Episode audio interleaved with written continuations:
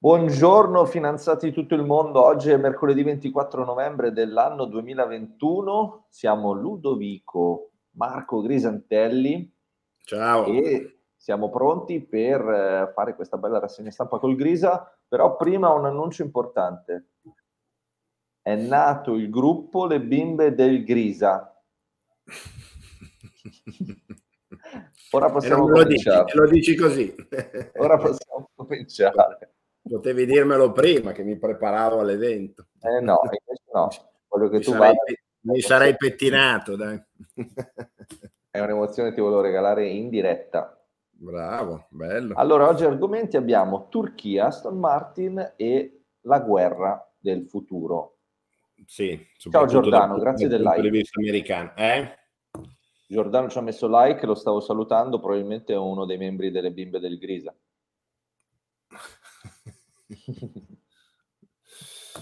Allora, ma io partirei con la Turchia perché ehm, la lira turca, non so se tu ne sei pieno come investitore. Sì, ovviamente ecco. sì. e sta andando a fondo da, da livelli già paurosi. E c'è un, un articolo di commento sul Financial Times che fa un po' un riassunto e sostanzialmente molto di questo, di questo, calo continuo e crollo attuale è legato a, alla presidenza Erdogan, perché da quando Erdogan ha preso il potere in Turchia nel 2014, contro dollaro, la lira turca è andata da circa 2,6 a quasi 14 che ha toccato ieri 13,60, 13,70, quindi una svalutazione pesantissima. Eh, Erdogan è un uh, feroce nemico del rialzo dei tassi. Che, ah, come... Tecnicamente Erdogan è un dittatorello, no? Secondo il nostro Presidente del Consiglio. Beh, sì, io sono abbastanza d'accordo. Poi, ah, insomma, le elezioni le fanno, ma bisognerebbe andare a vedere come le fanno. Comunque ha imprigionato migliaia e migliaia di generali, colonnelli, magistrati, personaggi che potevano comunque dargli fastidio. Ricordiamo il fantomatico golpe, tentato golpe del 2016, molto oscuro. Io sono di quelli che pensa che, che sia stato in realtà un finto golpe usato poi da lui per stringere il cappio ed eliminare una quantità di nemici potenziali. Ok. Nonostante allora ciò, giù la lira turca?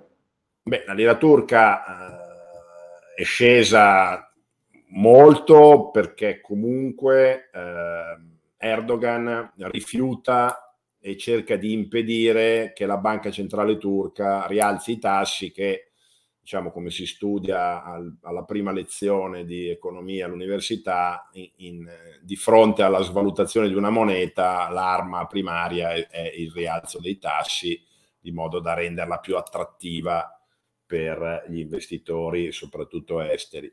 Invece lui eh, sostiene che i tassi alti strozzino l'economia e eh, quindi ha licenziato una quantità di direttori della banca centrale che avendo invece studiato economia eh, cercavano di rialzare i tassi. Quindi siamo di fronte a un'inflazione dichiarata de, di più del 20%, che in realtà probabilmente è molto più alta, e la lira turca appunto che solo, solo ieri ha perso circa il 10% contro, eh, contro dollaro e contro euro in, in funzione di un, appunto, un taglio dei tassi che è stato fatto ieri dall'ultimo direttore della banca centrale che è stato messo da pochissimo tempo.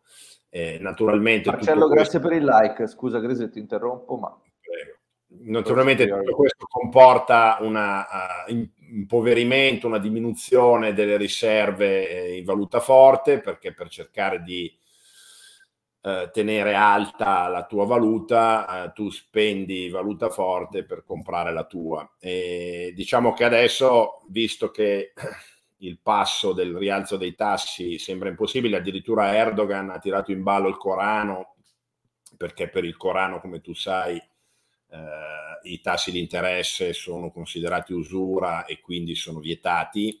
Infatti ci sono... La cosiddetta finanza islamica, no? sì, sì, una serie di prodotti della finanza islamica che non so come facciano a, a comunque a essere confacenti a questa regola.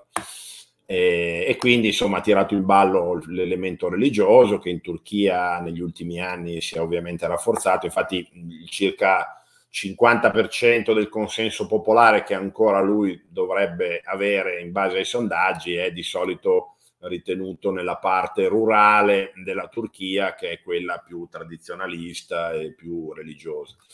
E quindi il prossimo step, non potendo toccare i tassi, sarà quello probabilmente di andare a fare dei, di, di imporre dei vincoli alla libertà eh, di circolazione della moneta, quindi potrebbe essere anche che chi detiene conti in valuta forte sia costretto a convertirli in lira turca e si cercherà di impedire l'acquisto di, di, dollari e di euro con lira turca. Quindi diciamo che le prospettive sono piuttosto brutte per la Turchia. Eh, chiaramente il dollaro forte a, che, che, stiamo vedendo in, queste, in, questi mesi non aiuta, per cui c'è un piccolo inciso sui paesi emergenti. I paesi emergenti siccome si indebitano tendenzialmente molto in dollari perché eh, naturalmente gli investitori esteri preferiscono in, in comprare bond della, dell'Indonesia in dollari piuttosto che in rupia indonesiana proprio perché le valute dei paesi emergenti o ex emergenti sono comunque volatili quindi il rafforzamento dei dollari va a colpire l'indebitamento dei paesi emergenti e la potenziale eh, restrizione diciamo, di liquidità in America con delle politiche meno lasche eh, per la liquidità, potrebbe anche questo andare a impattare eh, sugli investimenti in paesi emergenti, essendoci meno, meno, liquidità da investire in dollari. Quindi in questo momento, eh, in parte per la Turchia, in parte per la pessima performance eh, della Cina che pesa il 30% circa dei benchmark dei paesi emergenti, purtroppo eh, gli investimenti in, appunto in quelli che vengono chiamati paesi emergenti non stanno pagando. Ecco. Eh, un altro investimento che negli ultimi anni non ha pagato molto è quello in azioni della Aston Martin. Aston Martin è un marchio conosciutissimo da, da chiunque, legato... La mia macchina è normale. Mm, bravo, beato te. Eh, legato molto al nome, al brand eh, di James Bond, eh, anche questo è un brand molto, molto ricco. e ehm, l'azione, la società è stata quotata in borsa nel 2018 da Invest Industrial, che, era il gruppo, che è il gruppo di Bonomi, quindi un gruppo italiano che l'aveva comprata privata, poi l'ha quotata. E eh, con la quotazione Invest Industrial ha uh, fatto diciamo, il, il, proprio guadagno sull'investimento. Dalla quotazione sostanzialmente il titolo è sempre solo sceso. cioè il gatto è un po', un po vivace. Eh, per, per, gli amici del podcast in questo momento Elisa viene dominato da un gatto. Quindi il titolo Aston Martin eh, non ha eh, sicuramente eh, brillato, anzi ha, ha, perso in maniera molto pesante, fino a alcuni mesi fa quando eh, Invest Industrial ha ceduto la sua restante partecipazione, che era di circa il 21%, a un gruppo canadese eh, di questo personaggio che si chiama Stroll, che io non conoscevo, il quale oggi appunto ha un po' più del 21% della società. E eh, diciamo che da quando è stata quotata eh, ha, l'azienda ha sempre perso, ha perso 68 milioni di sterline nel 2018, 100 milioni nel 2019, 466 milioni nel 2020.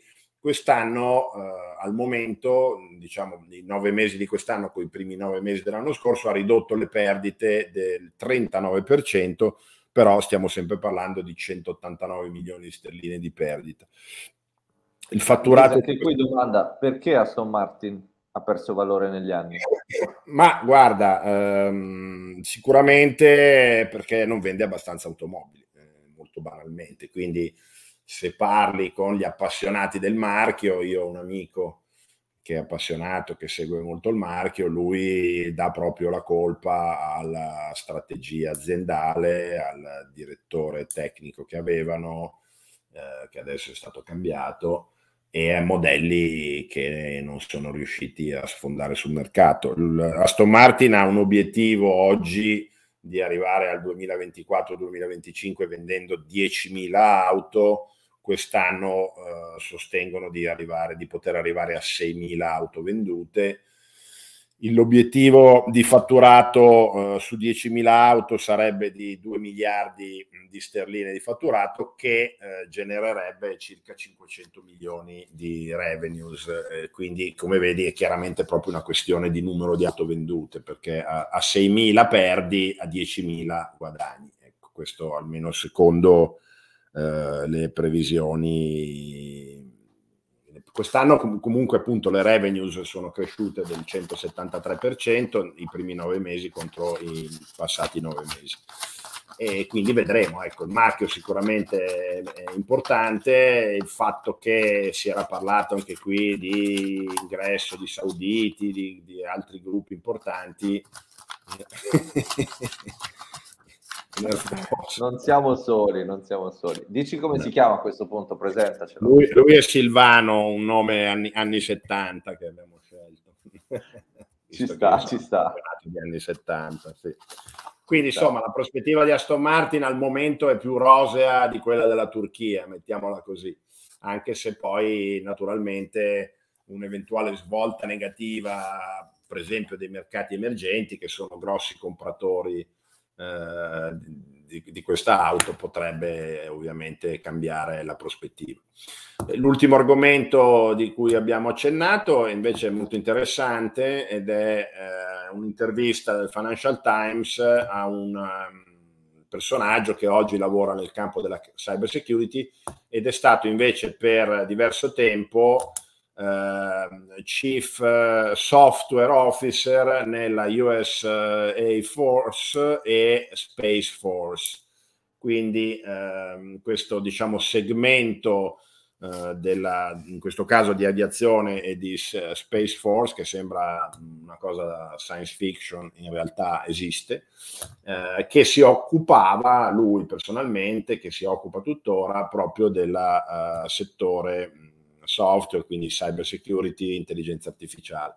E eh, lui è molto severo nei confronti del eh, settore eh, in questione perché sostiene, ritiene che la Cina sia ormai davanti agli Stati Uniti eh, nel campo del, delle applicazioni dell'intelligenza artificiale negli armamenti eh, e anche nella cyber security e cita il famoso caso del pipeline del, del gasdotto e oleodotto che l'anno scorso, credo, eh, fu completamente paralizzato per diversi giorni da un attacco hacker che si ritiene possa essere stato fatto da cinesi o da russi proprio per provare le eh, capabilities.